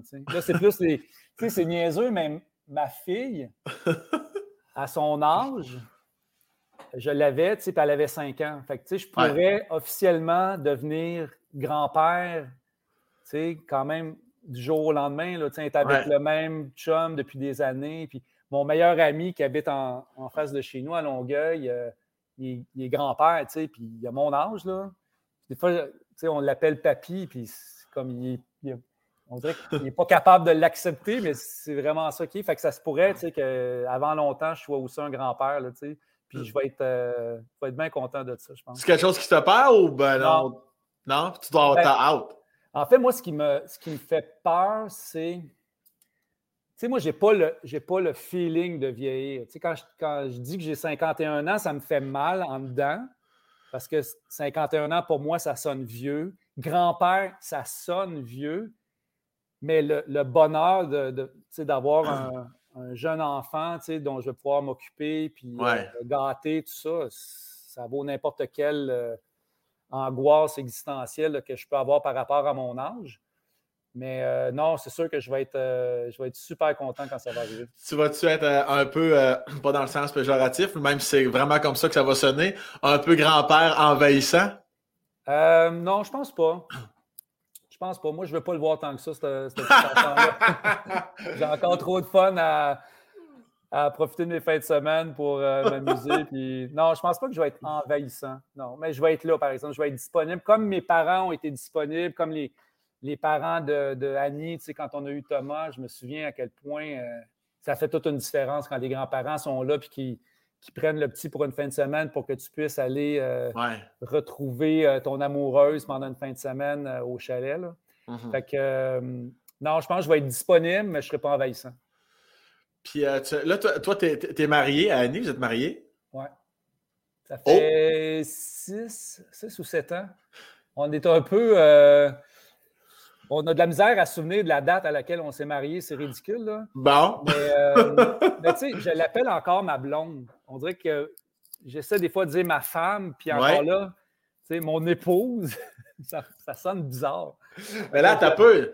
Je veux dire, Chris, ça veut dire que le mariage s'est fait de façon assez minimaliste parce qu'une date de mariage, tu sais, souvent une date de début de relation, ça peut être plus flou un petit peu au, niveau de quand ça a été officiel, mais une date de mariage, me semble, on dirait que pas, pas, que je te crois pas, je te crois, mais qu'est-ce qui fait en sorte, Asti, que tu te souviens pas de la date? Parce que ça n'a pas été une affaire euh, euh, de chapiteau, là, puis de. c'est moi, ça s'est passé. célébration. Écoute, on a fait ça dans un parc à Saint-Hubert. C'est nous autres mêmes qui traînaient les chaises pliantes pour les invités. J'aime tout ça. Avec un célébrant euh, qui, qui, a fait une célébration non religieuse parce qu'on ne voulait pas se marier à l'église et tout ça.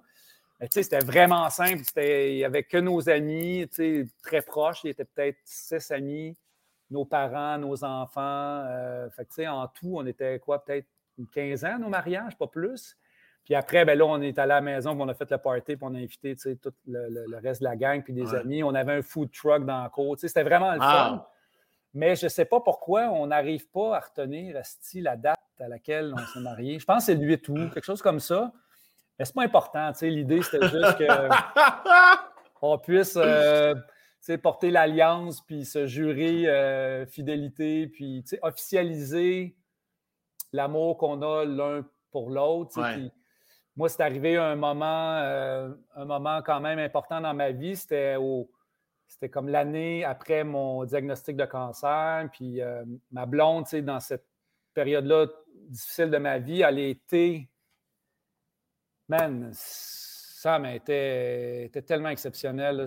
ouais j'étais amoureux de. J'étais amoureux d'Annie, mais on dirait que si ça se pouvait, je, suis tombé complètement euh, fou d'elle pendant cette période-là parce que c'est occupé de moi comme, comme personne n'aurait pu le faire. Puis, tu sais, quand tu commences à vieillir puis que tu t'imagines puis que tu te projettes dans le futur, ben, je, me, je me suis vraiment dit, je me souviens à cette époque-là, c'est avec elle que je veux vieillir puis que je veux passer, ces moments-là qui vont être plus difficiles quand, on, quand tu vieillis puis qu'il y a des petits bobos puis tout ça. Fait que l'année, euh, euh, la Saint-Valentin, suivant l'opération, euh, c'est ma blonde qui m'a demandé en mariage parce que ça faisait longtemps que je, que je lui proposais, puis à, un peu des fois à la farce, puis elle ne tenait pas tant que ça. Fait qu'on, ça passait dans le beurre, puis on passait à autre chose.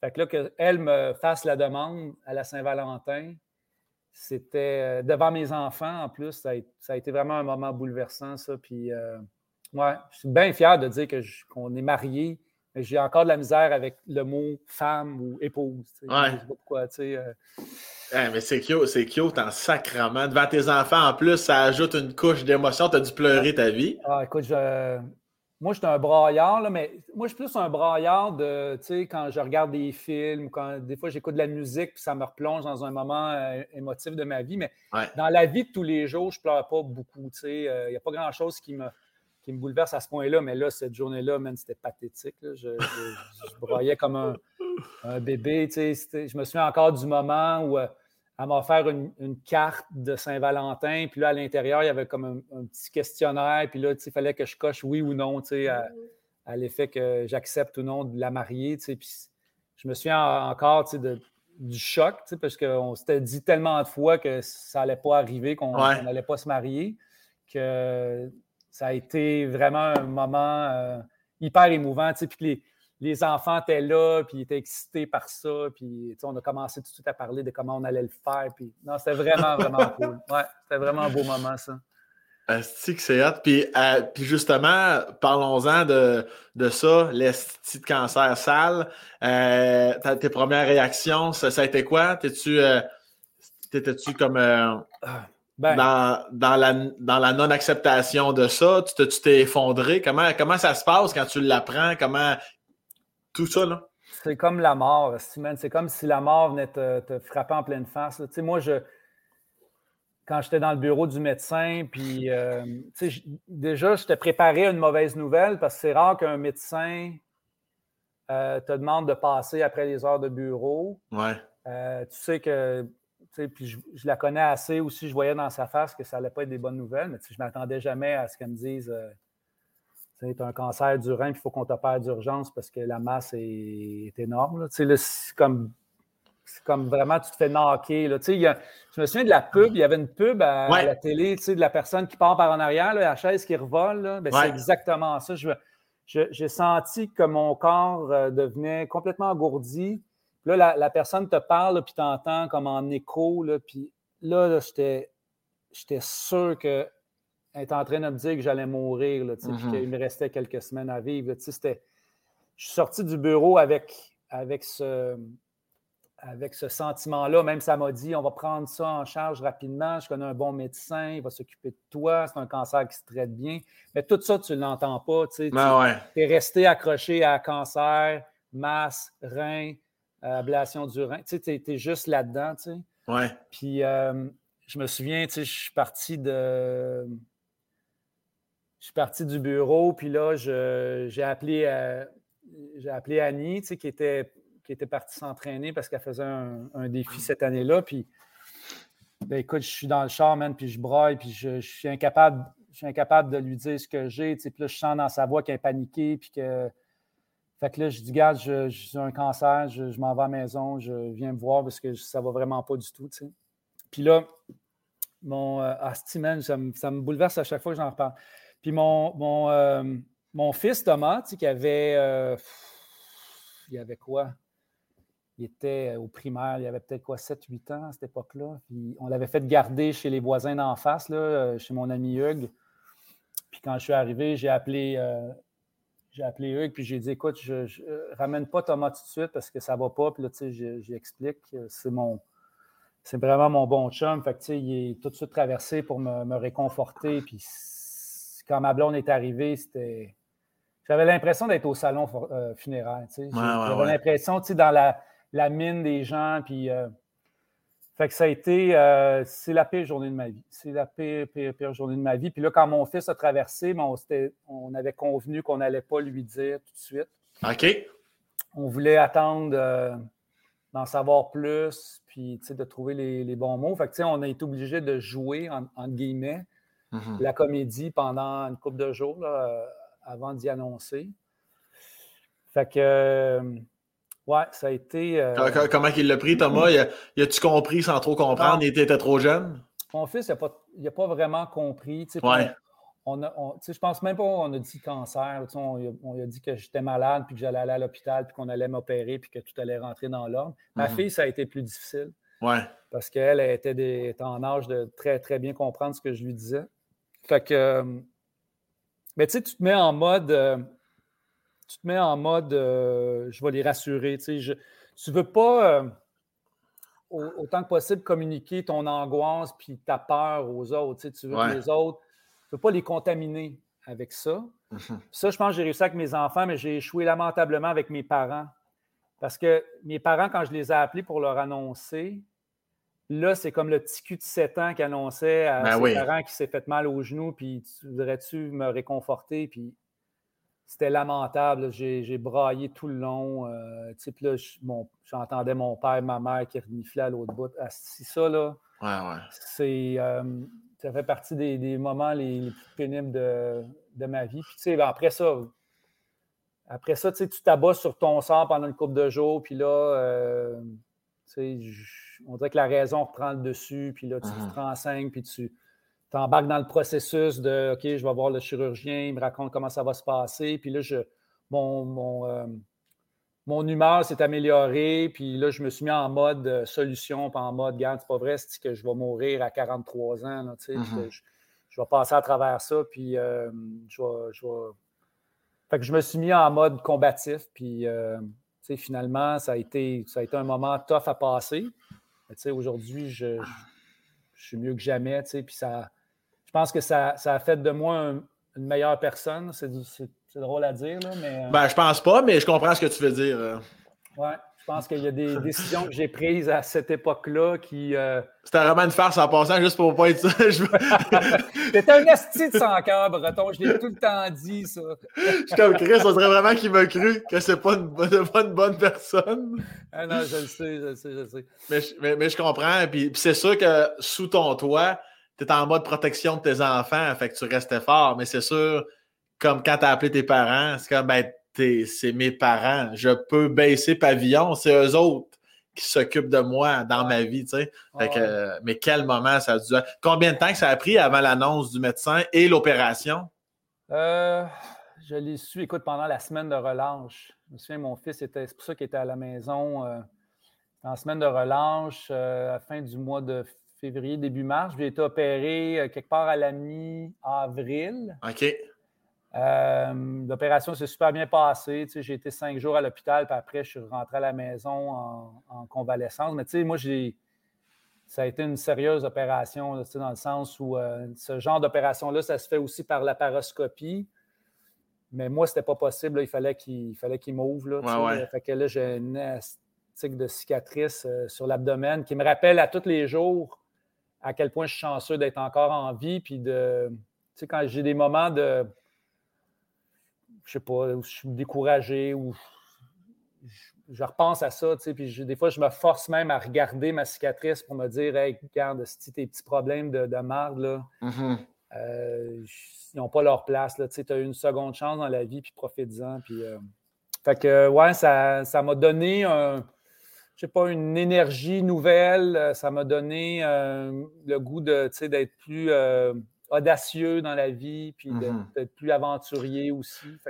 Est-ce que tu as deux choses? Premièrement, est-ce qu'après une coupe de euh, une, coupe de bière, tu t'inventes une histoire, c'est une cicatrice que tu as eue quand tu étais au camp militaire?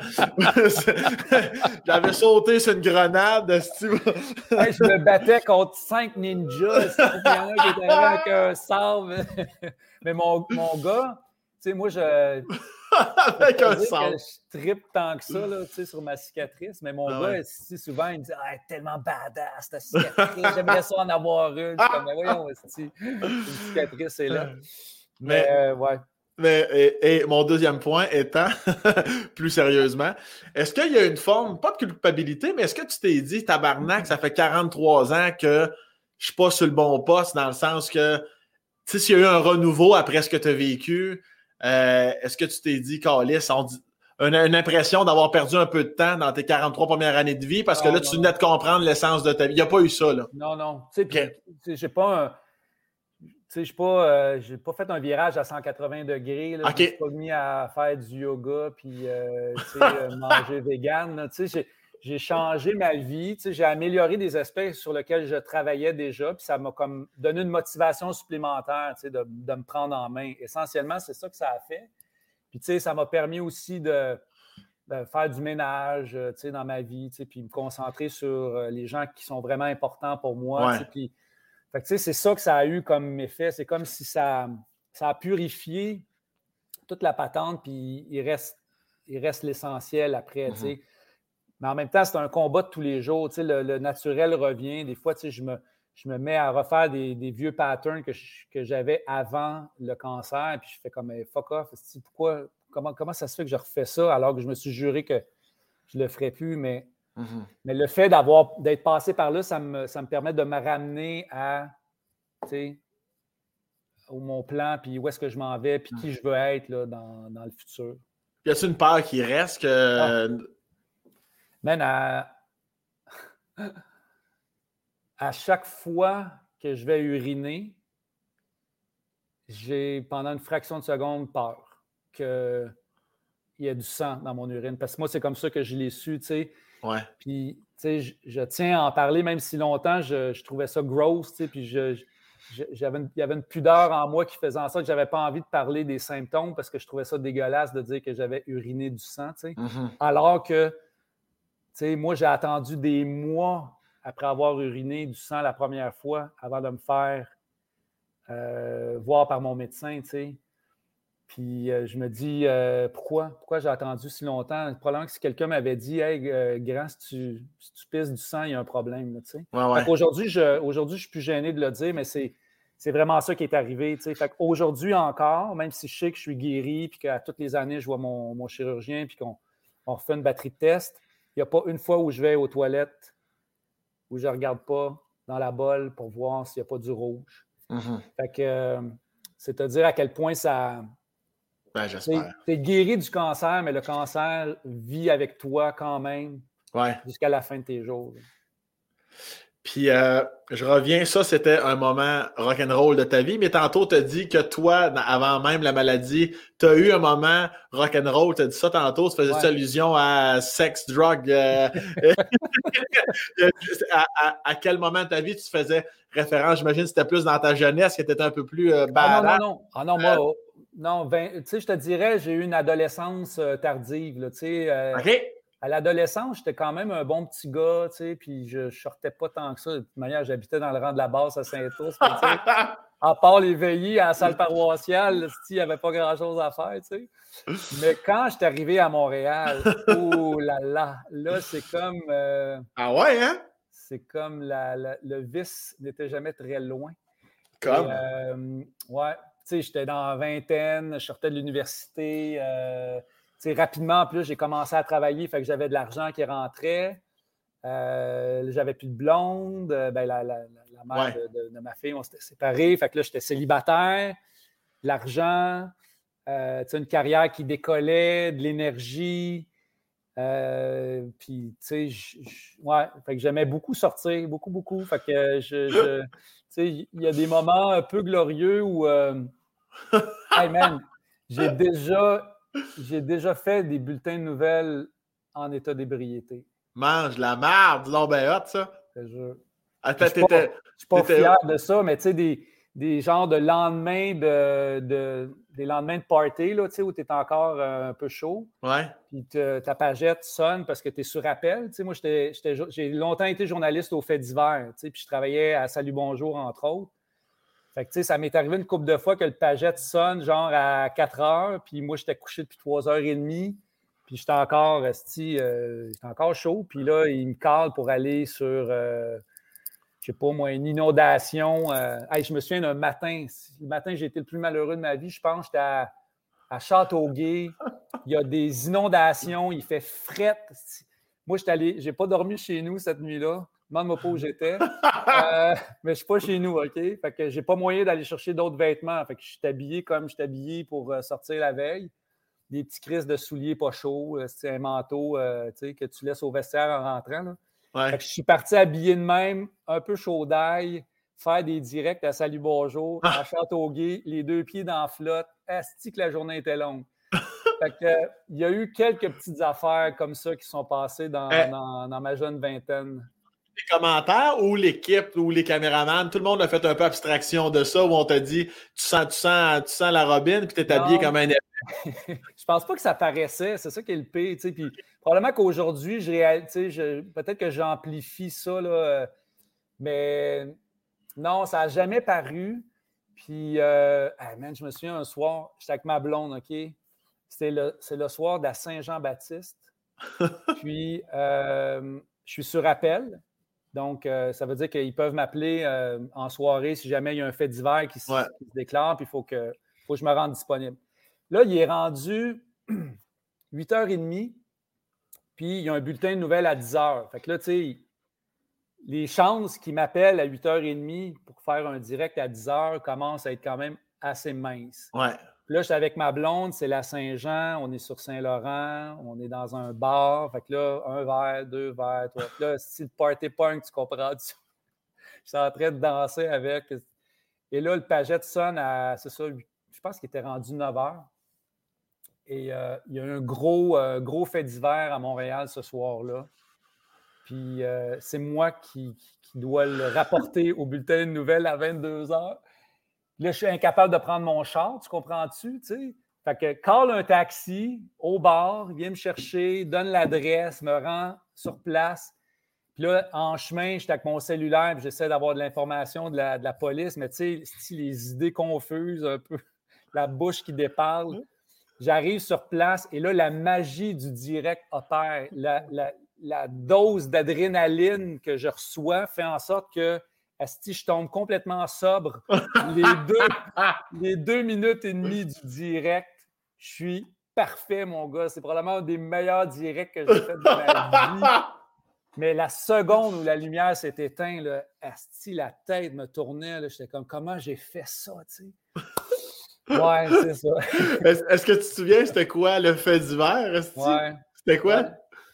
Écoute, c'était. Euh, mais ça, c'est pas drôle, ce fait d'hiver-là. Par exemple, c'est un. Ah, OK. C'est une fusillade qui avait éclaté sur. Euh, ouais, c'est ça, en tout cas. C'est une fusillade qui a éclaté sur la métropolitaine, je vais dire ça comme ça. Puis, ouais, il, y a, des victimes encore. Euh, c'est une histoire qui est vraiment, vraiment. Qui a beaucoup fait de jaser à l'époque, puis qui fait encore jaser un peu aujourd'hui. Ouais, ouais. Fait que, tu sais, c'était pas. mais, tu sais, je, l'ai bien fait, j'ai bien rapporté, puis, tu sais, mais c'est ça. C'était l'époque où je brûlais un peu la chandelle par, par les deux bouts. Tu sais, je, je me couchais tard, je me levais euh, pour aller faire Salut Bonjour le matin avec euh, genre deux heures de sommeil. Euh, ah. Puis après ça, je retournais me coucher. fait que ouais, c'est un peu. c'est ça, c'était mon époque rock'n'roll. Mais t'étais là, t'étais fidèle, fidèle au poste. Puis écoute, j'écoute des histoires là, de, de, vieux journalistes puis de vieux, de, vieux caméramans. Là, je les ai toutes entendues, leur ah là, pendant les. J'ai été journaliste au-dessus de 20 ans. Là, sais m'a dit que ça a déjà brassé pas mal plus que ça a brassé dans, mon époque. Là, fait que, voilà. Puis tu fais quoi aujourd'hui, euh, à part, évidemment, la course, pour ceux qui ne le savent pas, tu es un. Est-ce que j'utilise le mot marathonien ou ben non, je suis en train de m'emporter un petit peu parce que tu cours en Saint-Christ du diable quand même. Là? Ben, marathonien, tu sais, j'ai couru un marathon dans ma vie, j'ai couru un ultra-marathon aussi il y a deux ans mais ça ne fait pas de moi un ultra-marathonien dans le sens où, tu sais, le matin, je, je serais capable de courir 10 km, mais je ne referais pas un marathon demain. Tu sais, je, hmm.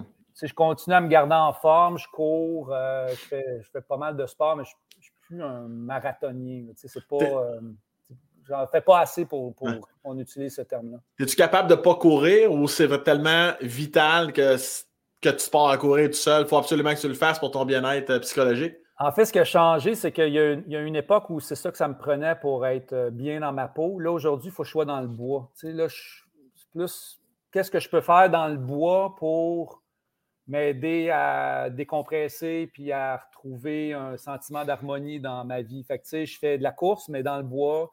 Je fais euh, de la randonnée alpine en ski euh, dans le bois. Je, je, vais marcher avec mon chien en raquette dans le bois. On s'est acheté une maison à Harford, dans le bois. Uh-huh. Quand on a acheté la maison, c'est drôle parce que ma blonde est rentrée avec la propriétaire dans la maison pour visiter la maison. Moi, je suis parti avec son mari dans le bois. Moi, je voulais voir le bois. C'est ben ça qui m'intéressait, tu sais, de voir combien j'ai d'érable à cette heure sur mon terrain. Puis des fois, je suis gossant, mais je, marche, tu sais, avec euh, des amis ou puis là, je suis comme, hey, ça, là, ce sapin-là, Chris, il est à moi. je, suis fier, de pouvoir dire que j'ai une forêt, que j'habite dans une, forêt. Fait que, ouais, c'est ça qui C'est là que je trouve mon équilibre aujourd'hui, c'est dans le bois.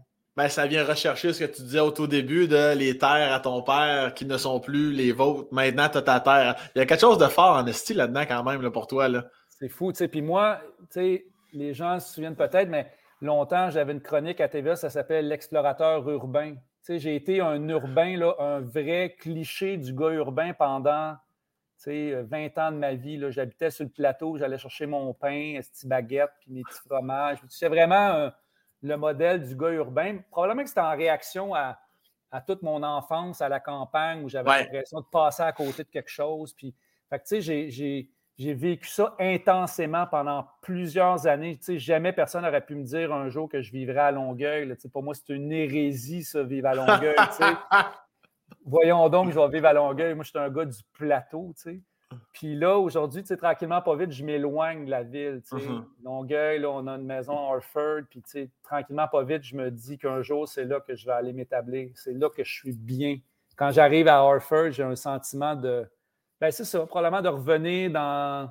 À la source, à style les racines. ouais. À l'origine de, qui, euh, de qui j'étais. Tu sais, puis j'espère juste que je vais avoir assez de temps pour que mon père me montre à entailler mes érables sur mon, euh, sur mon terrain parce que nous, on avait ça à Saint-Ours, on avait une cabane à sucre. Mon père, euh, c'est parmi les plus beaux souvenirs que j'ai de ma famille, la cabane à sucre, les, ma grand-mère qui nous faisait des crêpes, puis on allait chercher l'eau d'érable les chaudières, puis fait que moi, j'aimerais ça un jour recréer ça, faire mon propre sirop d'érable chez nous à Harford. Ce serait une grande fierté. Chris, c'est hot. Est-ce que des fois, tu te dis même pas. Euh, est-ce que tu penses des fois quitter le bateau, en vieillissant, quitter le bateau du show business télévisuel plus rapidement que tu le pensais en te disant euh, je ne vais pas attendre nécessairement à 65. Moi, ça se peut que je fasse autre chose dans la vie puis que je sois dans le bois à temps plein. Tu penses-tu à ça des fois? Oui, souvent. Ah ouais? Hein? Souvent, euh, ben, sais, j'aime encore la télé, beaucoup, profondément.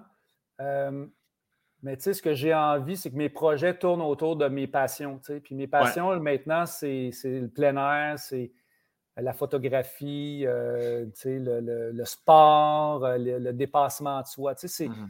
fait que mes, mes, prochains projets de télé, c'est autour de ça que je veux qu'ils tournent. Puis, parallèlement à ça, ben, je, depuis que j'ai arrêté la radio, j'ai retrouvé ma vie. J'ai, j'ai vraiment euh, l'impression là, maintenant que, je, que j'ai atteint un bel équilibre entre ma vie professionnelle et ma vie personnelle. Fait que jamais, pour répondre à ta question, jamais je me rembarquerais dans un contrat de radio comme j'ai fait pendant 10 ans, mm-hmm. à travailler avec la télé 80 euh, heures semaine, puis à être fatigué tout le temps, puis à m'emmerder quand mon fils venait me montrer son examen parce que j'étais trop fatigué ou j'étais en train de penser au show du lendemain. Ça, je ne ferai plus jamais, jamais, jamais, jamais ça. je me mm-hmm. suis juré. Fait que là, je suis rendu à un âge aussi où euh, je pense que je peux commencer à ralentir un peu. J'ai prouvé ce que moi, je voulais me prouver à moi-même. Je suis rendu là où je pensais que j'étais capable de me rendre. Mm-hmm. J'ai encore de l'ambition, j'ai encore de, je pense que j'ai encore du, du, gaz, puis j'ai envie de continuer à, mais pas euh, au péril du reste. J'aime ça, le fait de, pouvoir dire, regarde, après le podcast là, avec toi, j'ai rien avant mardi prochain. Mm-hmm. Euh, fait que là, ça veut dire que je peux. La semaine dernière, je suis parti sur un coup de tête. Après le show, je suis allé à Murdochville faire du ski dans les chic choc pendant toute la fin de semaine. D'ailleurs, je t'arrête. Là, pour les, les, gens qui nous écoutent, là, euh, faut, il faut que vous suiviez Dominique Arpin sur Instagram. Ton Instagram fait partie des comptes qui font du bien, je trouve, parce que tout ce que tu dis, particulièrement dans les cinq dernières minutes, là, on, moi, j'ai la chance, puis j'ai le privilège de te côtoyer, puis de te connaître, puis tu me le fais sentir en vrai. Et même si vous si, si vous connaissez pas Dominique en, en, personne, ton compte Instagram, je trouve qu'il émane ça constamment, tes stories, tout ça, là, je trouve que c'est du bien-être. Ton compte, quand je vois là, qu'il y a un, rond de couleur sur ton nom, je me dépêche à y aller. Noémie qui nous le montre en Regarde, juste tes photos. Ah, juste, ah, si mon gars, des fois, je scroll tes photos, un 10-12 secondes. Ça me recentre un peu, je vais faire autre chose. non, mais pour de vrai, puis, euh, quand j'ai vu ta story, mon gars, au Chic Choc, puis tout ça, je suis comme, ah, si.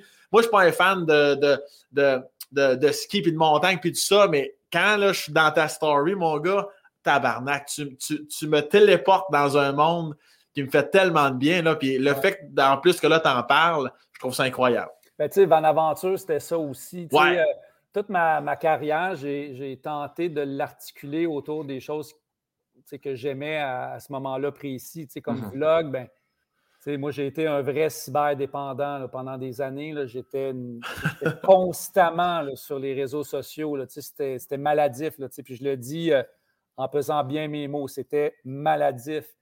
Puis Vlog ben, s'inscrivait bien là-dedans parce que je trouvais une façon de gagner ma vie en faisant ce que je faisais déjà de toute manière. Puis Van mm-hmm. Aventure, c'est un peu ça. Puis le, compte Instagram aussi, c'est une façon de partager ce que je suis aujourd'hui, c'est-à-dire mm-hmm. un gars qui tripe quand il est dehors, puis qui, qui veut explorer, puis qui veut se pousser aussi là-dedans.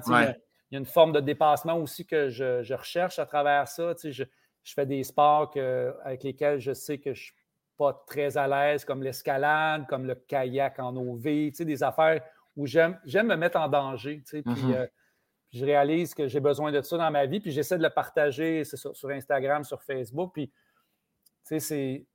On parle souvent des travers des réseaux sociaux, mais c'est fou à quel point, toi, tu dis que ça te fait du bien, mais moi, le bien que ça me fait de lire les commentaires des gens euh, qui, euh, qui, qui, vont voir mes photos ou mes stories, c'est c'est encourageant en tabarnouche là, de faire dire écoute, tu me fais du bien aujourd'hui, ta photo est magnifique, euh, ça a l'air du paradis, euh, je voyage à travers tes yeux. Tu, fais ouais. C'est vraiment trippant, puis ça, ça m'encourage à continuer dans, cette voie-là. Ben, arrête jamais, tu es vraiment, euh, es vraiment un grand. Tu es un grand Dominique Carpin. Merci. Mais là, je, ce, que je, ce que je veux faire bientôt, tu sais, dans mes stories, c'est kicker des cacanes.